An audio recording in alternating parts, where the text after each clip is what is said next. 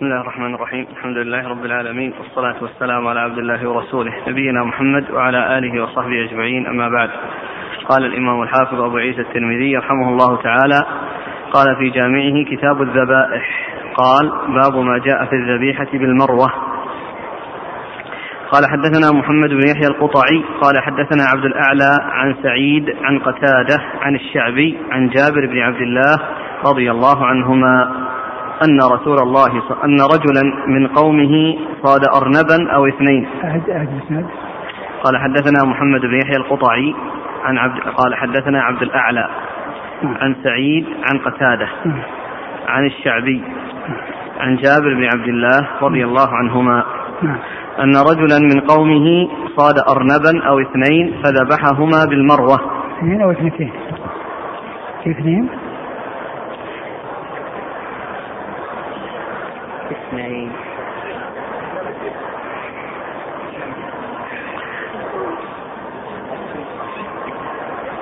وش الصحيح؟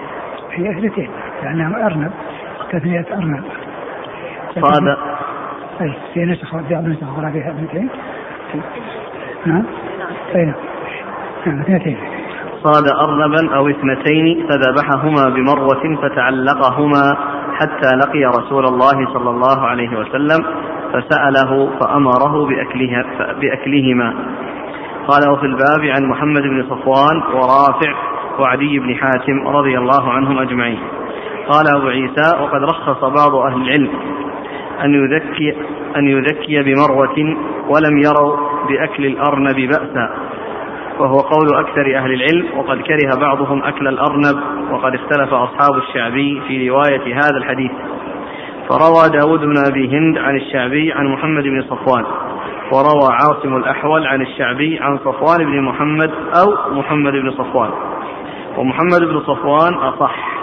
وروى جابر الجعفي عن الشعبي عن جابر بن عبد الله نحو حديث قتادة عن الشعبي ويحتمل أن رواية الشعبي عنهما.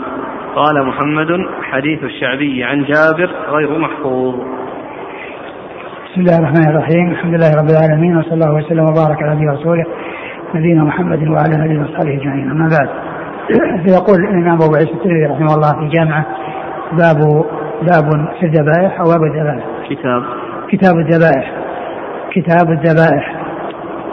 هذه الترجمة اورد فيها هنا حديثا واحدا في باب واحد وهو الذبح بالمروة أو الذبيحة بالمروة. و وذكر بعد ذلك كتاب الأطعمة. وبعد ذلك كتاب الأحكام والفوائد. وهذه الكتب الثلاثة هي مؤداها متقارب وفيها ما يتعلق بالذبح والذبائح. و ولهذا فإن تحفة التحفة أو النسخة التي عليها تحفة الأحولي ليس فيها إلا كتاب الصيد إلى كتاب الأضاحي. وهذه الكتب الثلاثة التي هي الذبائح والأطعمة والأحكام والفوائد هذه ليست موجودة في نسخة آه، الترمذي التي عليها تحفة الأحولي ف وهي موضوعها واحد لأنها كلها تتعلق بالذبائح وتعلق بالذبائح واحكامها وفيها امور أخرى يعني ليست من الذبائح ولكنها فيها يعني لها تعلق وكتاب الاطعمه سياتي بعد كتب كتاب الأطعمة.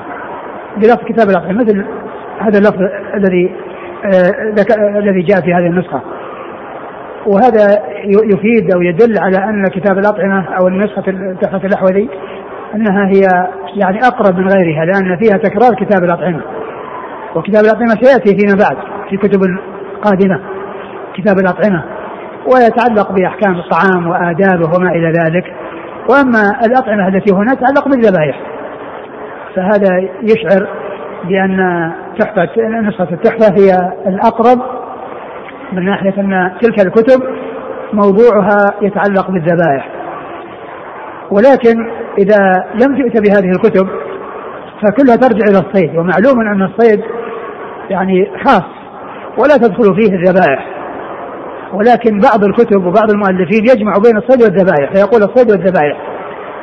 مثل ما يجمعون بين الايمان والنذور في كتاب واحد يجمعون بين الصيد والذبائح في كتاب واحد.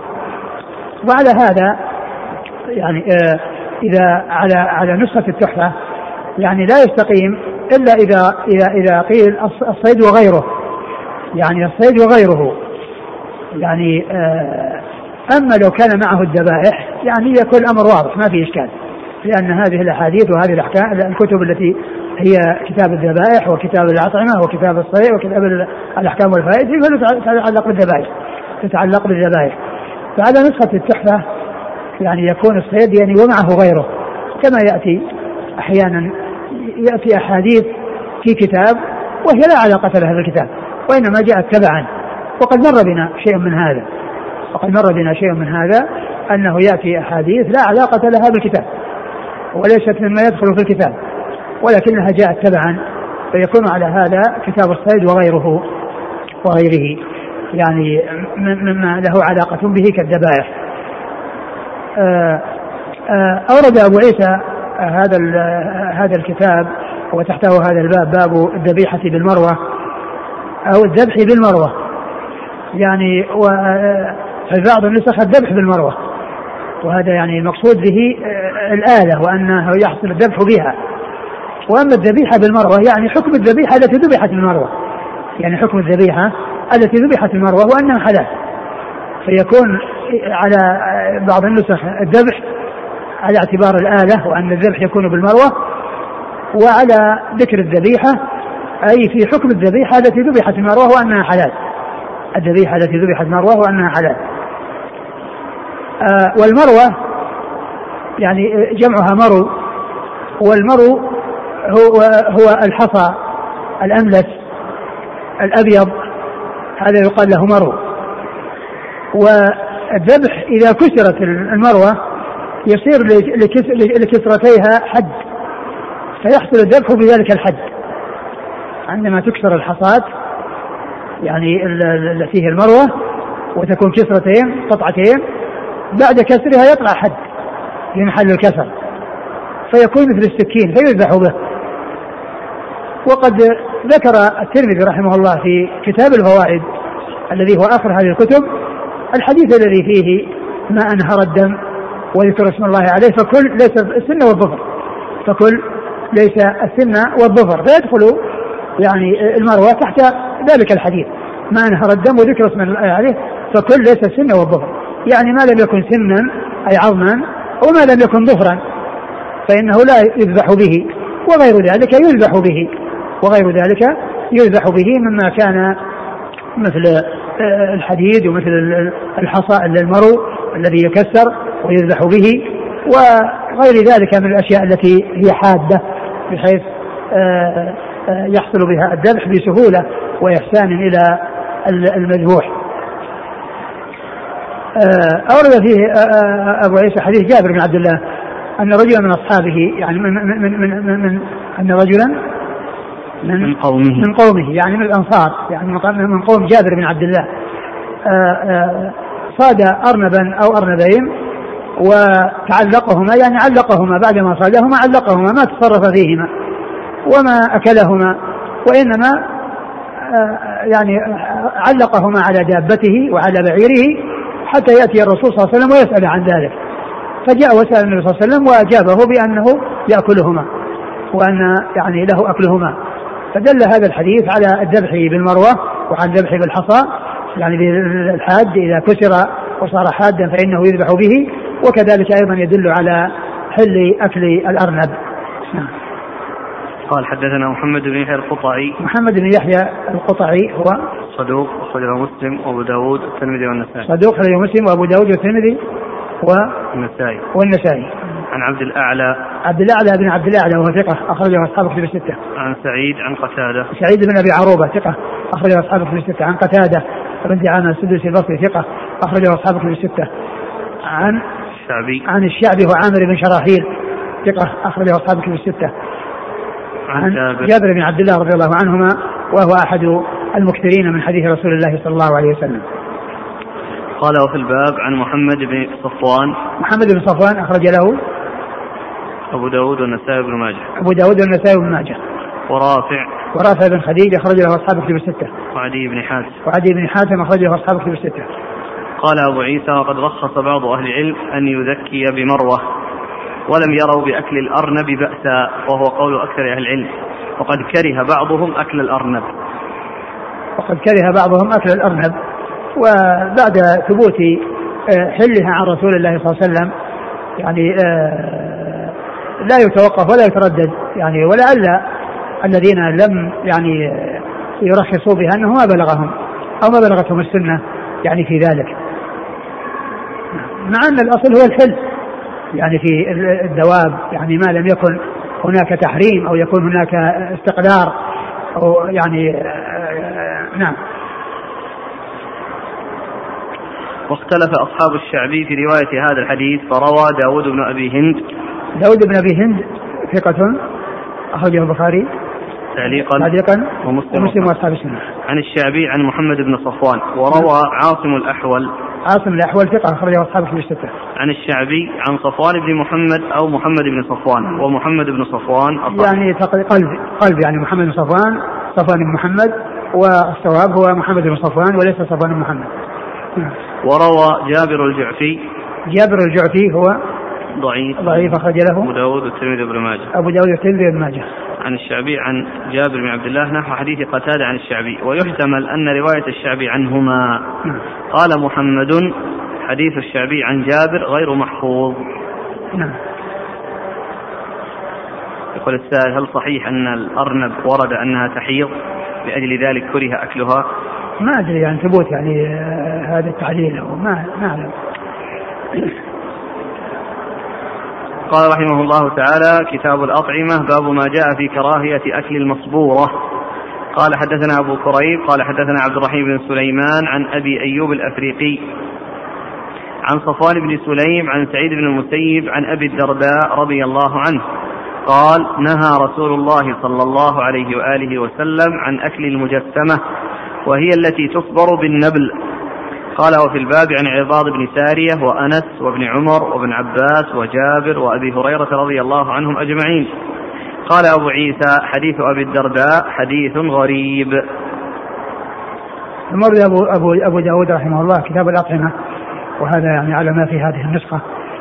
وسيأتي كتاب الأطعمة كتاب مستقل يعني بعد كتب وهو مشتمل على أحكام الأطعمة وآدابها وما إلى ذلك.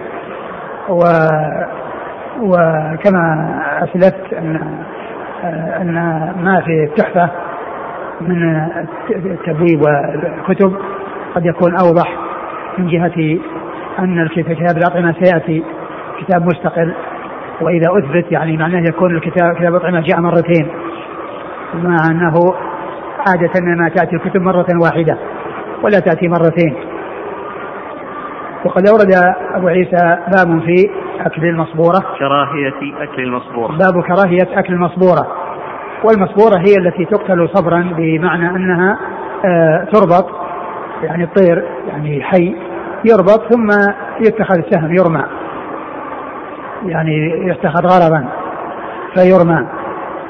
ف آه، جاء الحديث في هذا أنه أنه أنه قال عنها المجثمه وسماها المجثمه المصبوره هي المجثمه وهي التي آه، يعني آه، اجتمت على الأرض وجعلت غرضا ترمى قالوا فالرسول نهى عن اكل المجسمة أو المجسمة المجسمة التي جثمت على الأرض ويعني وضعت في الأرض وجعلت سهما ترمى ووجه كونها يعني يحرم اكلها لانها ما ذبحت ذبحا شرعي لأن الذبح الشرعي أن الحيوان يذبح في عنقه ويعني يقطع رأسه وأما كونه يمسك ثم يرمى فإن هذا لا يجوز وليس هذا الذبح.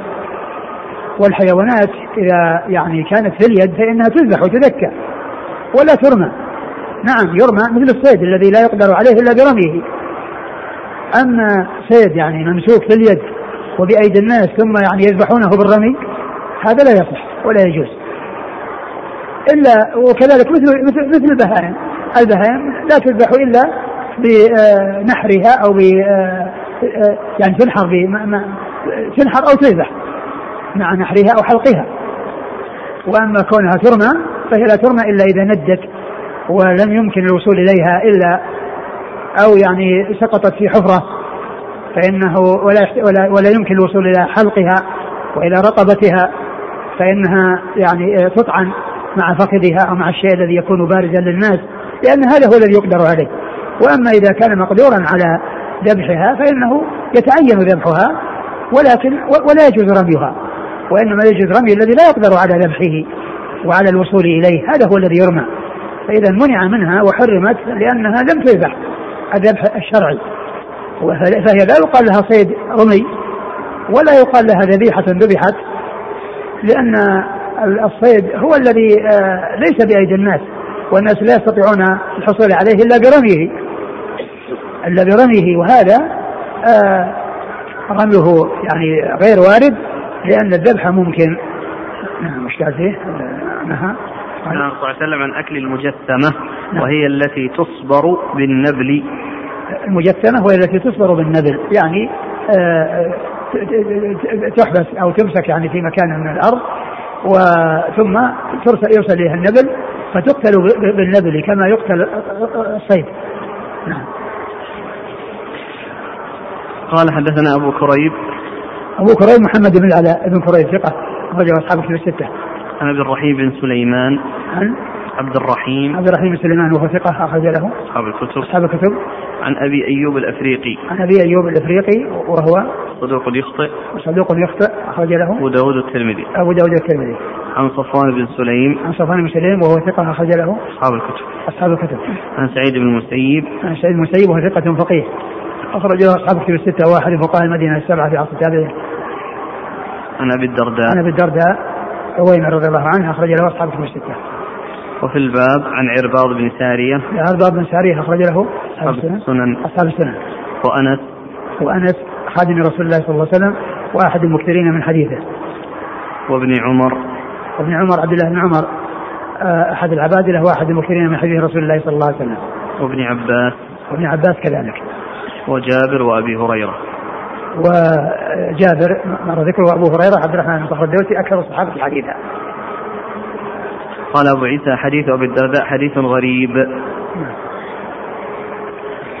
ويعني جاء من طرق يعني متعددة ذكر المجسمه وحديث المجسمه والصبر نعم فقوله إنه غريب يعني الإسناد يعني كما هو معلوم يعني ثقات أو من فيه من هو صدوق. قال حدثنا محمد بن يحيى وغير واحد قالوا حدثنا أبو عاصم عن وهب أبي خالد قال حدثتني أم حبيبة بنت العرباض وهي وهو ابن سارية عن أبيها رضي الله عنه أن رسول الله صلى الله عليه وآله وسلم نهى يوم خيبر عن لحوم كل ذي ناب من السبع وعن كل ذي مخلب من الطير وعن لحوم الحمر الأهلية وعن المجسمة وعن الخليسة وأن توطأ الحبالة حتى يضعن ما في بطونهن قال محمد بن يحيى سئل أبو عاصم عن المجسمة. قال أن ينصب الطير أو الشيء فيرمى. وسئل عن الخليسة فقال الذئب أو السبع يدركه الرجل فيأخذه منه فيموت في يده قبل أن يذكيها آه ثم أورد أبو عيسى حديث جابر آه، حديث العباد بن رضي الله عنه. النبي صلى الله عليه وسلم نهى يوم خيبر عن أكل الحمر الأهلية. وعن كل أكل كل ذي ناب من السباع وعن كل ذي محلب من الطير لأن هذه تفترس الحيوانات وتأكلها فحرمت وهذا من الجوامع من جوامع كلم الرسول صلى الله عليه وسلم لأنه ذكر هذه القاعدة العامة التي هي كل ذي ناب من السباع ومخلب من الطير أي الذي يفترس الحيوانات فإنه يكون حراما ولا يحل أكله. فهذه الحيوانات التي أو السباع وكذلك الطيور الجارحة التي مثل الصقور وغيرها فإنها لا تؤكل لأنها ذات مخلب تفترس الحيوانات أو تفترس الطيور الصغيرة وتأكلها فيكون حراما وكذلك المجسمة وهذا هو محل الشاهد يعني في المصبورة وفيه بيان المصبورة. وكذلك أيضا الخليفة وهي التي يأخذها الذئب ويعني يعني يأكلها أو يعني ثم ثم يدركها هذه الخليفة صاحبها صاحب الغنم أو الحيوان فيأخذه منه ولكنه يموت قبل أن يذبحه. يموت قبل أن يذبحه فإنه يكون حراما لأنه ما حصلت تذكيته. وقد جاء في القرآن وما أكل السبع إلا ما ذكيتم بعد ما ذكر يعني أصناف. من الحيوانات التي تكون ميتة والمتردية والنطيحة والمنخنقة والموقوذة والمتردية والنطيحة وما أكل السبع إلا ما ذكيتم يعني إلا ما أدركتموه من هذه الأشياء وفيه حياة ثم ذكيتموه فإنه يحل. أما إن مات قبل أن يصل أن تتمكنوا من ذبحه فإنه يكون حراما لأنه يكون ميتا وما أدرك من هذه الأنواع التي هي التي هي المنخنقة والموقوذة والمتردية والنطيحة وما أكل السبع فأدرك وفي حياة فذبح فإنه يحل. يقول له إلا ما ذكيتم. وإذا حصل أن ماتت قبل أن يذكيها الإنسان فإنها حرام. والخليصة هي هي من هذا القبيل. الخليصة هي من هذا القبيل وهي داخل وهي مما دل عليه القرآن في هذه الآية الكريمة أن ما أكله السبع أو أن ما افترسه السبع إن كان مات قبل أن يوصل إليه فإنه حرام وإن وصل إلى صاحبه أو صاحب أو غيره من يعني من ممن أخذه من السبع ولم وليس فيه حياة حتى يذبحه بل مات قبل ذلك فإنه يكون ميتا. نعم. قال حدثنا محمد بن يحيى. محمد بن يحيى الزهري ثقة أخرجه البخاري وأصحاب السنن. عن أبي عاصم. أبو عاصم هو النبيل ضحاك بن مخلد وهو ثقة أخرجه أصحاب الكتب الستة. عن وهب أبي خالد. وهب أبي خالد هو ثقة أخرج أبو داود والترمذي وابن ماجه. ثقة أخرج أبو داود والترمذي وابن ماجه. عن أم حبيبة بنت العرباض. وهذه مقبولة. أخرجها الترمذي. أخرج لها الترمذي. عن أبيها. عن أبيها العرباض بن ساري رضي الله عنه أخرج له أصحاب السنن. النبي صلى الله عليه وسلم نهى يوم خيبر عن لحوم كل ذي ناب من السبع وعن كل ذي مخلب من الطير وعن لحوم الحمر الأهلية وعن المجسمة وعن الخليثة وأن توطأ الحبال حتى وقل هو أن توطأ الحبال حتى تضع ما في بطونها. يعني الحبلى يعني المقصود بها المرأة الحبلى. إذا يعني آه، ملكها الإنسان ودخلت في ملكه وهي حامل فإنه لا يطأها وهي حامل لأنه لا يسقي يعني ماء يعني مع غيره. يعني كما جاء بذلك الحديث. وإنما تترك حتى حتى تلد. فإذا ولدت فإنها تحل للذي ملكها. وكذلك التي في بطنها ولد من الزنا فإنه لا يجوز العقد عليها ولا يجوز وطئها لأن يعني في بطنها يعني حمل وحتى لو كان من من نفس الزاني يعني لا يجوز أن يعقد عليها لأن الذي في بطنها من سفاح والعقد يعني ما يحصل فيه يكون نكاحا. نعم. قال محمد بن يحيى قد سئل أبو عاصم عن المجسمة قال أن أن ينصب الطير أو الشيء فيرمى وسئل عن الخليسة فقال الذئب أو السبع. يدركه الرجل فيأخذه منه فيموت في يده قبل أن يذكيها يعني هذا الخليسة هي التي أخذت من من السبع أو من الذئب. يعني وماتت في يده قبل أن يذكيها إما ماتت يعني مع بيد الذي أخذها قبل أن يذكيها أو ماتت يعني وهي مع مع, مع الذئب ولكنها أخذها وقد ماتت. المهم أنه إذا لم يحصل لها تذكية ممن أخذها بأن كان فيها حياة بأن كان فيها حياة بعد ما وصلت إلى الإنسان فإنها فإن, فإن وصلت فيها حياة وذبحها حلت وإن ماتت قبل أن يذبحها سواء كانت مع الذئب ماتت أو ماتت قبل أن بعد ما أخذها ولكنه قبل أن يذبحها فإنها تكون حراما. جاء سؤال لو لو تركها عمدا حتى ماتت. يعني يقول رجل صاد أرسل بالسهم وذكر اسم الله فسقط الصيد وخرج الدم منه. أدركه وهو في الحياة. تركه حتى نزف نزف دمه ثم مات. لا أقول مثل هذا ليس يعني من يعني لأن هذا الصيد يعني يحصل يحصل لو مات بسبب بسبب الاصطياد فإنه فإنه حلال. وهو يختلف عن ذاك لكن الذي ينبغي للإنسان عندما يعني آه، يحصل الصيد وهو حي أنه يذبحه ما يتركه يعني حتى يموت. آه، حكم الشيخ الألباني على الحديث. هو قال إنه صحيح متفرع يعني فيما يتعلق بلحوم الحمر وبكل من السباع ومخلب من الطير ويعني ووضع يعني الحبلى يعني حتى تضع. هذا جاء في أحاديث والخليفه هي التي ما جاءت واستثناها الشيخ الألباني. ولكن آه، الآية الكريمة هي من حيث الإسناد يعني آه، فيها هذه المرأة المقبولة التي يعني ما ما جاء شيء يعبدها. وأما الأمور الأخرى فقد جاء ما يدل على آه، عليها في الاحاديث الصحيحه ولكن الخليفه هذه من ناحية الحكم هي حرام لأنها ما ذكيت وداخلة تحت قول الله عز وجل إلا ما ذكيتم فهي لم تذكر فإذا فلا تحل. فالمعنى صحيح الذي في الحديث وإن كان الإسناد ضعيفا لأن القرآن دل على عليه والحكم ثابت في القرآن لا في هذا الحديث نعم.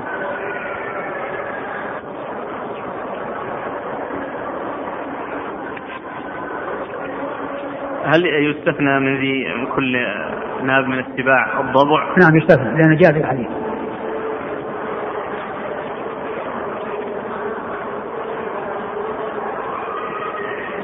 هذا يسأل مثلا يقول السباع المائية أو البرمائية؟ مثل يقول التمساح. آه معلوم أن يعني أن ما يعني آه آه افترس شيئا في البر يعني آه آه فإنه حرام سواء كان يعني من من ما يكون في البحر أو ما يكون في البر ما دام الذي افترسه يعني آه، ذي ناب فهو داخل تحت عموم الحديث.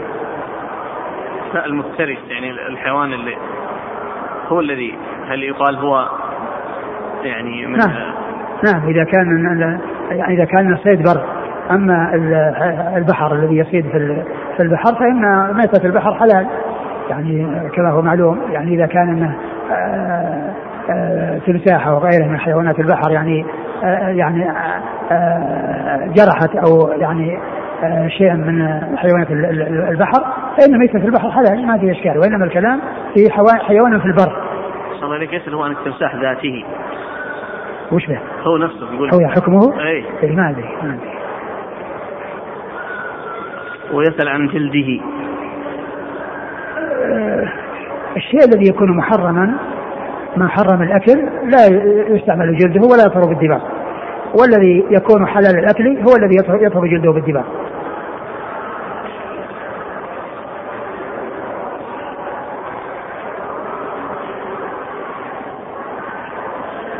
الإسناد في محمد بن يحيى قال حدثنا محمد بن يحيى وغير واحد عن أبي عاصم محمد يحيى الذهلي أو القطعي؟ أه، ما أدري. على كل كل من هو هو في قبل فيه فيه قبله محمد بن يحيى؟ ما في ذكر يعني. هذا يعني ما قبله في هذا أول حديث في الباب نعم لا محمد بن يحيى. حديث اللي مر معنا كتاب الذبائح. نص عليه قال محمد بن يحيى القطعي عن عبد الأعلى. أيوه. والآن الحديث الثاني نعم لكن على كل كل منهما يعني آه كل منهما حجة وعمدة يحتج بحديثه. ما أدري أيهما لكن غالبا أن أن الروايات تأتي عن محمد بن يحيى الدهلي هو الذي يأتي ذكره كثيرا. وأما القطعي فذكره قليل وعلى كل سواء كان هذا أو هذا كل منهما حجة.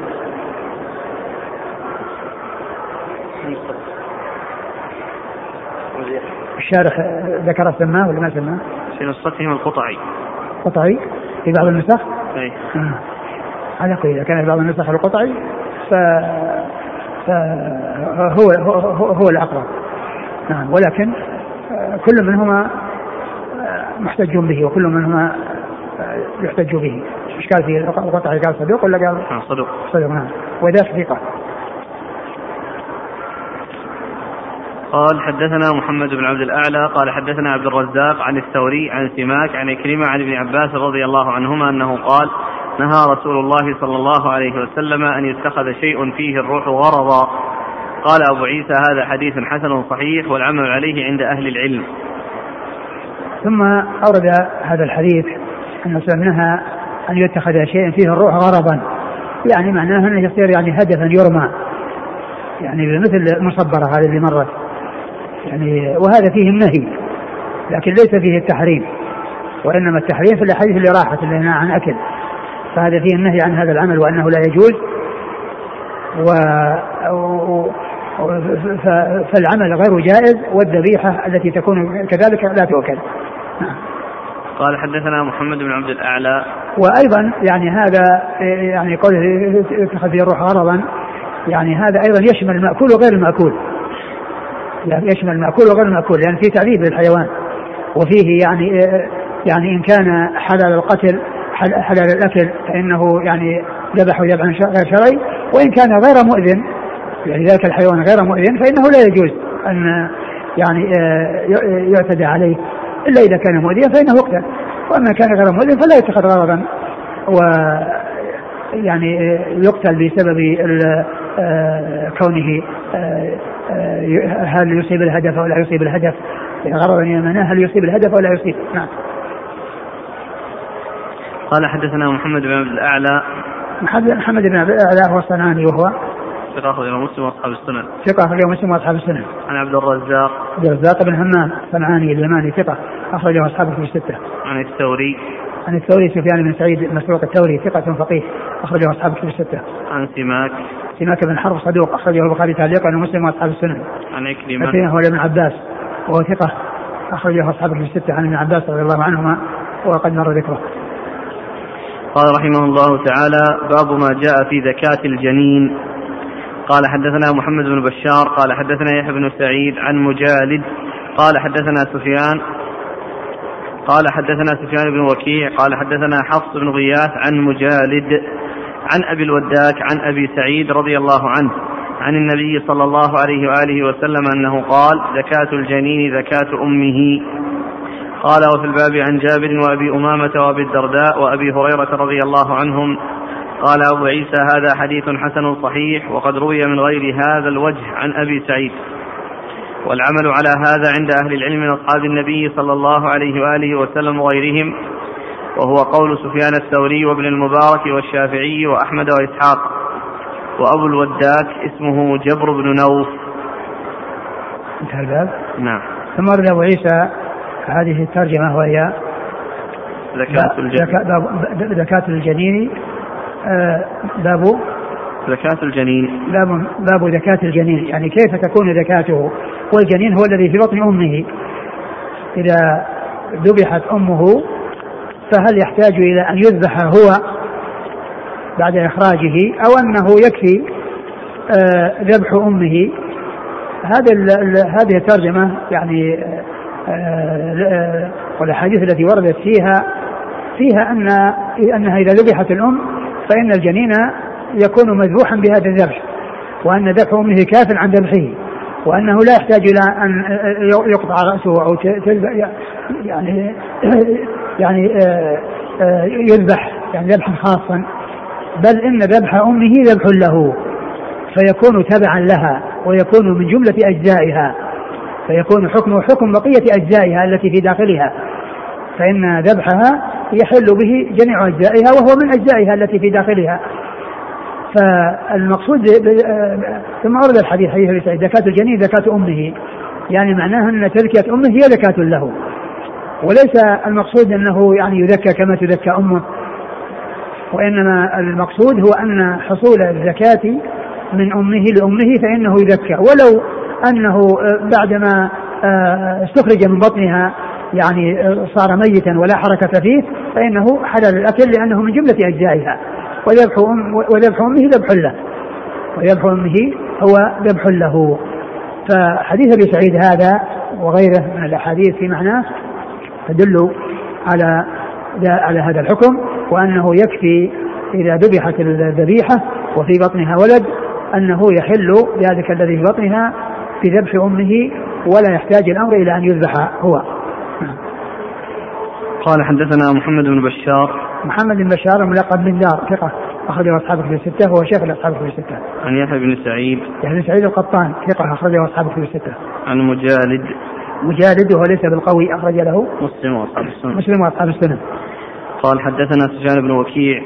وثم هذه طريق ثاني سفيان بن وكيع هو آه، يعني ابتلي بوراق وادخل عليه ما ليس من حديثه فنصح ولم ينتصح ولم ينتصح فترك حديثه أخرج له الترمذي بن ماجه الترمذي بن ماجه عن حفص بن غياث حفص بن غياث ثقة أخرج أصحاب الحديث الستة.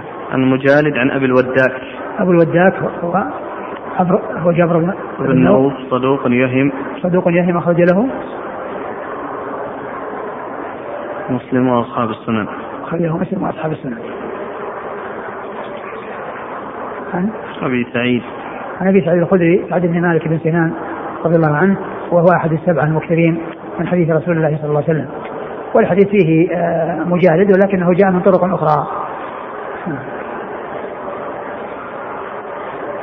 قال وفي الباب عن جابر وأبي أمامة. أبو أمامة صدي بن عجلان الباهلي أخرج له أصحاب الكتب الستة. وأبي الدرداء وأبي هريرة. نعم. يقول إذا خرج الجنين حيا. إذا خرج الجنين حيا يعني آه هو كما جاء في الحديث زكاة أمه ولو خرج حيا لكن الأولى أن يذبح. نعم. لكن لو ترك لكن يعني لو ترك يعني يعني وهو يعني في حركة فإن زكاة زكاة أمه. لكن الأولى إذا كان في حياة أن يذبح. لكن لا يقال أنه يحرم لو لم يذبح لأن حديث زكاة زكاة أمه يدل على أنه كافي نعم.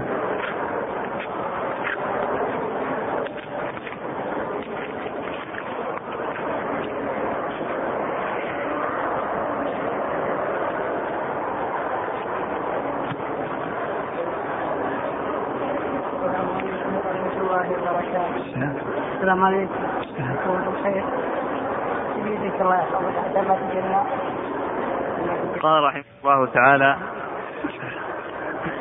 نعم اي وشو قد قد حركة يعني في حركة. قد يخرج. قال رحمه الله تعالى باب ما جاء في كراهية كل ذي ناب وذي مخلب قال حدثنا أحمد بن الحسن قال حدثنا عبد الله بن مسلمة عن مالك بن أنس عن ابن شهاب عن أبي إدريس الخولاني عن أبي ثعلبة الخشني رضي الله عنه أنه قال نهى رسول الله صلى الله عليه وآله وسلم عن كل ذي ناب من السباع. قال حدثنا سعيد بن عبد الرحمن المخزومي وغير واحد. قال وحدثنا سفيان بن عيينة عن الزهري عن أبي إدريس الخولاني نحوه. قال أبو عيسى هذا حديث حسن صحيح وأبو إدريس الخولاني اسمه عائد الله بن عبد الله. ثم أورد أبو عيسى هذه الترجمة باب كراهية آه، كل ذي كل ذي ناب وكل ذي وكل ومخلب. وذي مخلب. وذي مخلب. هذا هذا مر في الحديث الذي مر قريبا الذي فيه آه، يوم خيبر نهى عن كذا وعن كذا وعن كذا. وقلت إن هذا من الكلمات الجامعة التي جاءت عن رسول الله صلى الله عليه وسلم في آه، في تحريم يعني الحيوانات سواء كانت من الطيور أو من الدواب. وأن كل ذي ناب من السباع فإن أكله حرام وكل ذي مخلب من الطير يفترس فإن أكله حرام. وهذا من جوامع كلمه صلى الله عليه وسلم. وبيان عموم الشريعة وأن أحكامها يعني آه، شاملة وأنها عامة وأنها كاملة لا نقص فيها. ولهذا يقول بعض أهل العلم ما توفي الرسول صلى الله عليه وسلم يعني وطائر يقلب جناحيه في السماء إلا وأعطانا منه علما. لأنه بهذا الحديث بين أن ما كان من ذوات المخالف فإنه حرام وبعموم كلامه صلى الله عليه وسلم وجوامع كلمه عليه الصلاة والسلام. والمسألة التي راحت يعني قضية يعني كون الجنين يعني قد قد يعني آه، يخرج حيا. نعم يخرج حيا. لأن لا سيما إذا كان في في آخر يعني آه، أنه كبير وأنه عند قريب الولادة ثم ذبحت ومن حين ذبحت شق بطنها حينما سكن شق بطنها وخرج الذي في جوفها فقد قد يخرج. قد يخرج حيا وفي حركة وفي حياة نعم. لكن زكاة زكاة أمة كما جاء في الحديث. فالحديث الذي معنا كما قلت آه، هو من جوامع كلمه صلى الله عليه وسلم. قال وأحب أن أنبه إلى حديث سبق أن مر في آه، الحدود وهو آه، إقامة الحد على الإماء. حديث علي أقيموا الحدود على إمائكم فإنها أمة لرسول الله صلى الله عليه وسلم زنت فأمرني أن أذهب إليها لأقيم عليها الحد فوجدتها نفساء فتركت أخرت ذلك قال النبي صلى الله عليه وسلم أحسنت. وقد جاء في بعض الروايات أنها لآل النبي صلى الله عليه وسلم يعني معناها أن إضافة إليه صلى الله عليه وسلم من إضافة آه، من جهة أنها لآله أو لقراباته. و وعلى هذا يعني لا تكون أمة للرسول صلى الله عليه وسلم فيكون زناها وحصول الزنا منها لا لا علاقة لها بملك الرسول صلى الله عليه وسلم. لكن ما ملكه الرسول صلى الله عليه وسلم من الإماء ينقسم إلى قسمين منه ما يكون فراشا وهذا لا يعني آه، يتصور أن يقع أو أنه لا يقع من من من من من, من, من يكون فراشا له صلى الله عليه وسلم الزنا كما لا يحصل من من أمهات المؤمنين رضي الله عنهن وأرضاهن. أما إذا كانت أمة يعني مثلا مزوجة أو أمة يعني لا يطأها وليست موطوءة له فيتصور أن يقع يعني منها. وكونها نفسا أيضا يشعر أنها إما لبعض أهله أو أنها له ولكنها مزوجة. نعم. قال حدثنا أحمد بن الحسن. أحمد بن الحسن هو الترمذي ثقة أخرجه البخاري والترمذي. عن عبد الله بن مسلمة. عبد الله بن مسلمة القعنبي ثقة أخرجه أصحاب أصحاب الستة إلا ابن ماجه. عن مالك بن أنس. مالك بن أنس إمام دار الهجرة. المحدث الفقيه أحد أصحاب المذاهب الأربعة المشهورة مذاهب السنة وحديثه أخرجه أصحاب الستة عن ابن شهاب وابن شهاب محمد بن مسلم بن عبيد الله بن شهاب ثقة أخرجه أصحاب الكتب الستة. عن أبي إدريس الخولاني. عن أبي إدريس الخولاني وهو اسمه عايد الله ثقة أخرجه أصحاب الكتب الستة. عن أبي ثعلبة الخشني. عن أبي ثعلبة الخشني جرثوم بن ناشر وأخرج حديثه أصحاب الكتب الستة. قال حدثنا سعيد بن عبد الرحمن المخزومي. هو ثقة أخرجه الترمذي والنسائي. ثقة أخرجه الترمذي والنسائي. عن سفيان بن عيينة. سفيان بن عيينة المكي ثقة أخرجه أصحاب الكتب الستة. قال حدثنا محمود بن غيلان قال حدثنا أبو النضر هاشم بن القاسم قال حدثنا عكرمة بن عمار عن يحيى بن أبي كثير عن أبي سلمة عن جابر رضي الله عنه أنه قال حرم رسول الله صلى الله عليه وآله وسلم يعني يوم خيبر الحمر الإنسية ولحوم البغال وكل ذي ناب من السباع وذي مخلب من الطير قال وفي الباب عن أبي هريرة وعرباض بن سارية وابن عباس. حديث جابر حديث حسن غريب. ثم ورد أبو عيسى حديث جابر بن عبد الله. وفيه يعني النهي عن حمر اكل لحوم الحمر الأهلية وعن كل ذي ناب السباع ومخلب الطير وكذلك البغال وكذلك البغال. لانها مثل الحمير يعني لا يجوز أكلها. وإيش غيره؟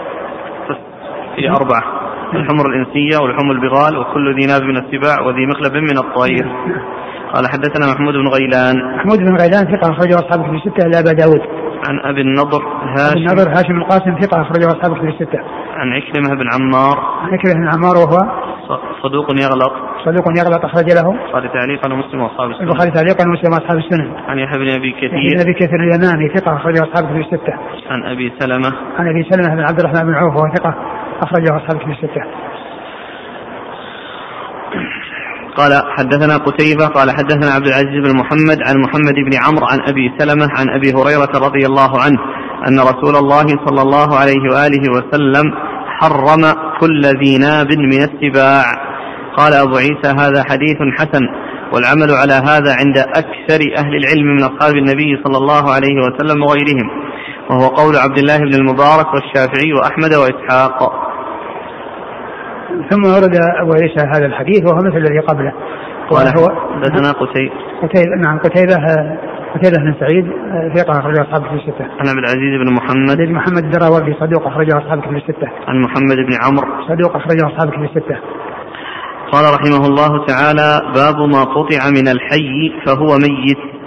قال حدثنا محمد بن عبد الأعلى الصنعاني. قال حدثنا سلمة بن رجاء. قال حدثنا عبد الرحمن بن عبد الله بن دينار.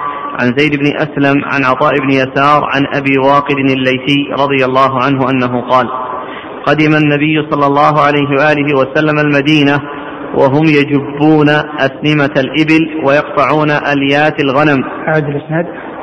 قال حدثنا محمد بن عبد الأعلى الصنعاني قال حدثنا سلمة بن رجاء قال حدثنا عبد الرحمن بن عبد الله بن دينار عن زيد بن أسلم عن عطاء بن يسار عن أبي واقد الليثي رضي الله عنه أنه قال قدم النبي صلى الله عليه وآله وسلم المدينة قدم النبي صلى الله عليه وسلم المدينة وهم يجبون أسمة الإبل ويقطعون أليات الغنم.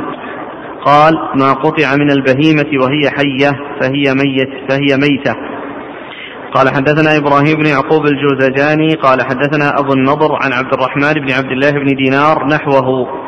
قال أبو عيسى وهذا حديث حسن غريب لا نعرفه إلا من حديث زيد بن أسلم والعمل على هذا عند أهل العلم وأبو واقد الليثي اسمه الحارث بن عوف. ثم ورد أبو عيسى باب ما قطع من الميت من من من البهيمة فهو من الحي. من الحي فهو ميت. نعم. نعم باب ما قطع من الحي فهو ميت. يعني يعني لأنه ما حصل ما يعني ذكي وإنما قطع شيء منه وهو حي فيكون ميتا. يعني مثل أن تقطع إليته أو تقطع سنامه أو يقطع رجله فإن هذه القطعة التي قطعت وأبينت فإنها حرام لأنها تعتبر ميتة لأن ما حصلت الزكاة الشرعية التي تكون بها يكون بها هذا الشيء الذي قطع يكون حلالا. فتعتبر حراما لأنها تعتبر ميتة وليست مذكاة. ف فأورد وليس هذا الحديث ما أبين أو ما قطع من المي من المي من, من الحي. ما قطع. من البهيمة وهي حية. ما قطع من البهيمة وهي حية وهي حية فهو ميتة. نعم. الحديث قدم النبي صلى الله عليه وسلم المدينة وهم يجبون نعم قدم المدينة وهم يجبون يعني يقطعون يعني يقطعون السنام وهذا لا شك فيه تعذيب للحيوان. في تعذيب الحيوان و آه، وهذا الذي يقطع يكون حراما سواء كان آه، شحما أو لحما وهذا فيه السنام والألية هذه شحم. ولكن مثل ذلك لو قطعت الرجل فهو تعذيب الحيوان ويكون أيضا حرام. قال حدثنا محمد بن عبد الأعلى الصنعاني قال حدث عن عن سلمة بن رجاء سلمة رجاء صدوق يغرب أخرجه البخاري والترمذي وابن ماجه. أخرجه البخاري والترمذي وابن ماجه. عن عبد الرحمن بن عبد الله بن دينار. وهو صدوق يخطئ. صدوق يخطئ أخرج له. البخاري وأبو داود والترمذي والنسائي. نعم.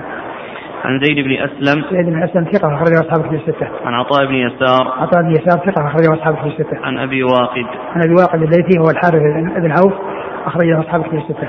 قال حدثنا إبراهيم بن يعقوب الجوزجاني. إبراهيم بن يعقوب الجوزجاني هو ثقة. أخرجه أصحابه في الستة. أبو داود والترمذي والنسائي. أبو داود والترمذي والنسائي. آه ذاك الدورقي. آه ذاك الدورق نعم. إيش آه، أخرج له؟ أبو داود والترمذي والنسائي. أبو داود والترمذي والنسائي. عن أبي النضر عن عبد الرحمن بن عبد الله بن دينار. نعم. قال رحمه الله تعالى باب ما جاء في الزكاة في الحلق واللبة قال حدثنا هناد ومحمد بن العلاء قال حدثنا وكيع عن حماد بن سلمة وقال أحمد بن منيع حدثنا يزيد بن هارون قال أنبأنا حماد بن سلمة عن أبي العشراء عن أبيه رضي الله عنه أنه قال قلت يا رسول الله أما تكون الزكاة إلا في الحلق واللبة قال لو طعنت في فخذها لأجزأ عنك. قال أحمد بن منيع قال يزيد بن هارون هذا في الضرورة. قال وفي الباب عن رافع بن خديج رضي الله عنه قال أبو عيسى هذا حديث غريب لا نعرفه إلا من حديث حماد بن سلمة ولا نعرف لأبي العشراء عن أبيه غير هذا الحديث. واختلفوا في اسم أبي العشراء فقال بعضهم اسمه أسامة بن قهطم ويقال اسمه يسار بن برز ويقال ابن بلز ويقال اسمه عطارد نسب إلى جده. ثم رد أبو عيسى باب في الزكاة. في الحلق واللبة. في الحلق واللبة. آه الزكاة تكون بالحلق مثل مثل البقر والغنم والطيور وتكون في اللبة التي هي يعني النحر الذي في عند ملتقى الرقبة باليدين وهذه تكون في حق الإبل فإن الإبل تنحر والبقر والغنم تذبح. الذبح يكون بالحلق بفصل الرأس عن الرقبة وأما النحر فإنه يكون بفصل آه، آه، الرأس والرقبة معه عن عن عن بقية الجسد. هذا هو الأصل ولهذا يعبر عن الإبل بالنحر ويعبر عن عن البقر والغنم بالذبح. لكن يجوز أن يذبح ما ينحر وأن ينحر ما يذبح ما يذبح. يعني بأن يعني يعني البعير يذبح من حلقه يجوز ذلك. وكذلك لو يعني ذبح يعني مع أصل الرقبة أو عند ملتقى اليدين بالرقبة فإنه يجوز أيضا في حق البقر والغنم. لكن الأصل هو الذبح في الحلق للغنم والبقر وفي النحر آه، يكون للإبل. نعم. وأورد أبو عيسى حديث والد أبو العشرة الذي آه، سأل النبي صلى الله عليه وسلم أن الذبح لا يكون إلا في اللبة وال والحلق. والحلق.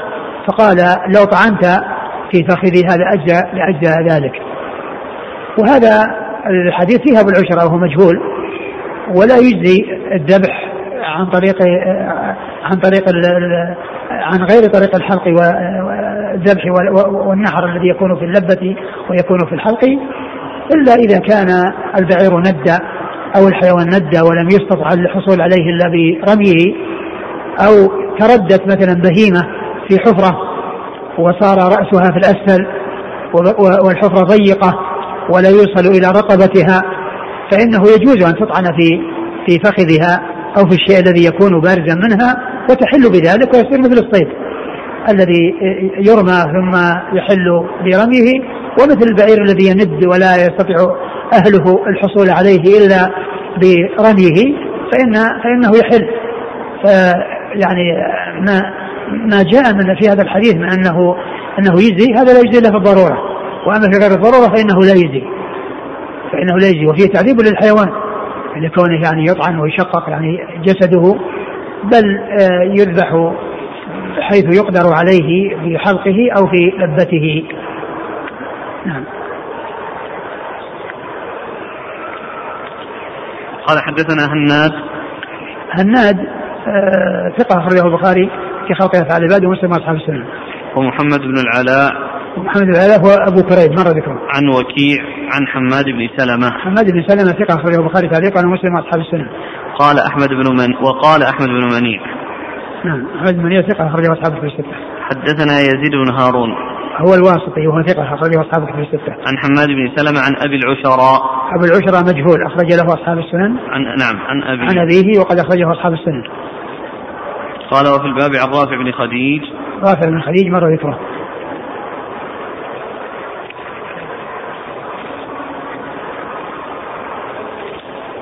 قال رحمه الله تعالى كتاب الأحكام والفوائد. والله تعالى أعلم وصلى الله وسلم وبارك على نبينا ورسوله نبينا محمد وعلى آله وأصحابه أجمعين. جزاكم الله خيرا وبارك الله فيكم ونفعنا الله بما سمعنا وغفر الله لنا ولكم وللمسلمين أجمعين. لا.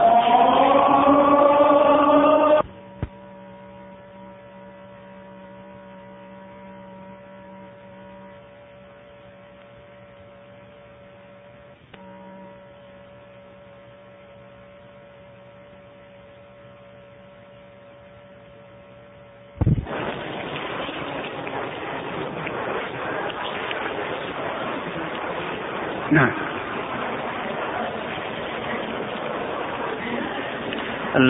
أحسن الله عليك هذا الحديث اللي مر معنا محمد بن يحيى عندنا في النسخة بدون نسبة عن أبي عاصم. عن وهب أبي خالد قال حدثتني أم حبيبة بنت العرباط بن ساري عن أبيها. النبي صلى الله عليه وسلم نهى يوم خيبر عن لحوم كل دينار. بدنا بدون نسبة. بدون نسبة؟ أي. اللي هو محمد بن يحيى؟ أي. لكن في بعض النسخ محمد بن يحيى القطعي. أي. ها؟ نعم. أي. أعاده الترمذي في كتاب السير نفسه؟ أي. أيوه. باب ما جاء في كراهة وطئ الحبالة من السبايا 1564 وسماه؟ قال محمد بن يحيى النيسابوري. النيسابوري. إيه. ما هو هو هو غالبا إذا أطلق محمد بن يحيى يراد به النيسابوري. لكن يصير بس نسبته في بعض النسخ مثل نسخة التحفة نص عليه والشارح نفسه. نعم. في التحفة. نص عليه في إنه وضعه في المتن محمد بن يحيى القطعي. الذي في التحفة نص عليه وش؟ تحفة الأحوذي. الموضع الأول اللي درسناه اليوم. إيه؟ قال حدثنا محمد بن يحيى القطعي. ها. وهو بي هو بي هو بالقطعي لا. منصوص عليه. الموضع الأول. النسخة اللي بين أيدينا ونسخة مشهور. محمد بن يحيى. بس. وجاء في كتاب السير محمد بن يحيى النيسابوري. إيه. لا مر بنا القطعي قبل في الباب الأول هذا وال- باب حديث ثاني حديث اخر أي أيوه. إيه يعني معناه انه إذا كان الترمذي نص عليه ولا- نص عليه و- و- والشارح نص عليه. الشارح؟ والشارح كذلك ها؟ في الموضع الأول؟ لا الموضع الأول. الموضع الأول يعني آه، الموضع الأول اللي هو أول الباب. أول حديث. لا القطعي من ذاك المنصوص عليه. من مشكلة خلاص. محمد بن يحيى القطعي عن عبد الأعلى عن سعيد. هذاك الأول. إيه. أول حديث. نتكلم عن محمد بن يحيى عن أبي عاصم. أيوه. في باب آه، النهي عن ذي كل ذي ناب من نعم ما دام انه هو نفس الحديث. وقد جاء عند ال- الترمذي نفسه ونسبه النيسابوري. معناه يكون نسبه لكن الإشكال في نسخة التحفة منصوص عليه أنه محمد بن يحيى القطعي كذلك. يصير خطأ يعني أو تصحيف أو كذا. يمكن يمكن. نعم. الغالب انه ولكن أيضا يحتاج إلى انه يعرف يعني آه، أبو عاصم النبيل هل يروي عنه القطعي والنيسابوري؟ أو أنه لا يروي عنه إلا إلا النيسابوري؟ نعم. أقول يحتاج إلى ترجمة معرفه ترجمة آه، أبي عاصم في تهذيب الكمال. ومن الذي روى عنه؟ هل هل الاثنان يرويان عنه؟ أو لكن ما دام نفس الترمذي هو نفسه في نفس الحديث. اتى به ونص على انه النيسابوري يعني هناك. يعني يقرب لكن لابد من معرفة ال- آه، في ترجمه ابي عاصم هل الاثنان يرويان عنه أو يروي عنه أحدهما؟ هذه آه، يقول فائدة بما تكلمنا عنه بالأمس آه، بالنسبة للعائن. اي آه، ذكر ابن القيم ورجح بالنسبة لحبسه. قال ابن القيم في زاد المعاد وقد يعين الرجل نفسه وقد يعين بغير إرادته بل بطبعه. وهذا أردأ ما يكون من النوع الإنساني. وقد قال أصحابنا وغيرهم من الفقهاء إن عرف بذلك حبسه الإمام وأجرى له ما ينفق ينفق عليه إلى الموت. وهذا هو الصواب قطعا. لأن يعني القتل يعني ما هو محقق. يعني قد يكون معه أو قد يكون يعني حصل موت يعني صادق. لأنه ما في مباشرة إلا بال- بالحسد والعين. فقد يكون صادف يعني قدرا وأنه مات بسبب آخر يعني توقف القلب عن الحركة. نعم. هذه مقولة من منقول من كلام الشيخ الإسلام في اقتضاء الصراط المستقيم. آه، يريد تعليقكم عليها. يقول آه، الشيخ الإسلام فتعظيم المولد واتخاذه موسما قد يفعله بعض الناس ويكون له فيه أجر عظيم لحسن قصده وتعظيمه لرسول الله صلى الله عليه وسلم. كما قدمته لك أنه يحسن من بعض الناس ما يستقبح من المؤمن المسدد. آه، آه، أقول مثل هذا الكلام يعني ليس بواضح. وسبق أن ذكرت يعني في يعني فيما مضى أن حسن القصد لا بد فيه مع موافقة السنة. وذلك في آه، الكلام على حديث شاتك شاة لحم الذي ضحى قبل الصلاة. ونقل الحافظ بن حجر عن بعض أهل العلم أنه قال وفي هذا الحديث دليل على ان أنه يعني لا بد من موافقة السنة وأنه لا يكفي حسن قصد الفاعل. والرسول صلى الله عليه وسلم قال كل بدعة ضلالة. وهذه قاعدة عامة. فمجرد حسن القصد لا يثاب عليه الإنسان. يعني إذا كان مخالفا للسنة. وإنما أقل أحواله ان يقال إنه يسلم إذا كان جاهلا أو إنه ما درى أما أن يحصل اجر أو يحصل ثواب فهذا يعني غير واضح. يقول يوجد عندنا بعض الذين يصيدون الطيور الصغيرة. في بعض الأحيان لا يذبحونها بسكين وإنما يلوون رقبتها ويقطعونها. فما الحكم؟ والله هذا غلط.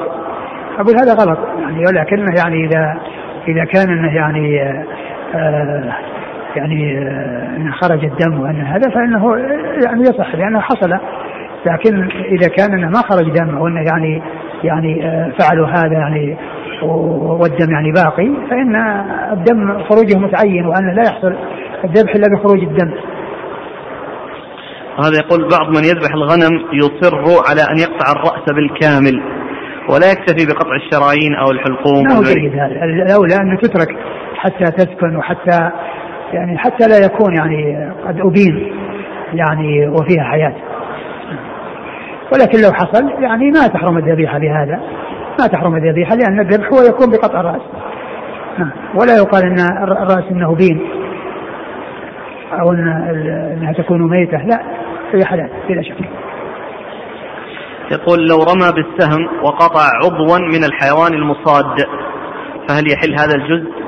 آه إذا كان الحيوان المصاد يعني ذهب ولم يدرك فإنه لا يحل لأنه يكون من جنس ما قطع من حي أما إذا كان الصيد يعني تمزق وتقطع ويعني ومات يعني بسبب ذلك فإن كله يحل لأنه مات يعني وحصل له الموت يعني آه، في وقت واحد ما حصل أن هذا يعني قطع من حي وأن ذاك عاش والذي هو باقيه.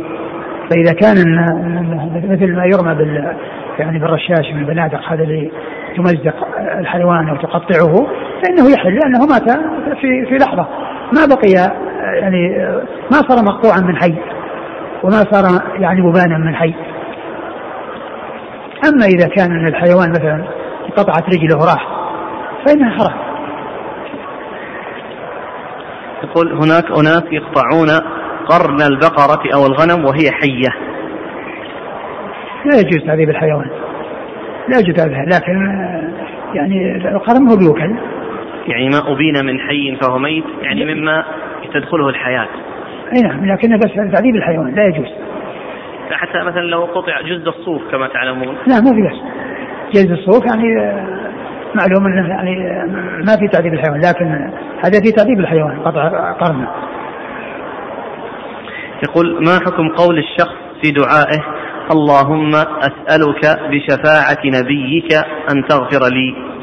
أقول الشفاعة لا يعني آه، الشفاعة هي الدعاء. والرسول صلى الله عليه وسلم يعني إذا دعا لإنسان إذا دعا لإنسان فإنه يعني يتوسل بدعائه وبشفاعته. أما كونه يعني الرسول يعني له له جاه وأنه يشفع فإنه لا يسأل بشفاعته التي هي جاهه ولا يسأل بجاهه وإنما يكون في حق الذين أصحابه الذين طلبوا منه الدعاء وتوسلوا الله تعالى بدعائه كما حصل من كونهم يعني يتوسلون بدعائه في الاستسقاء وكذلك توسل الأعمى بدعائه صلى الله عليه وسلم. أما بعد أصحابه فإنه لا يتوسل بدعائه ولا بشفاعته التي هي دعاؤه. صلى الله عليه وسلم. جزاكم الله خيرا. سبحانك اللهم وبحمدك.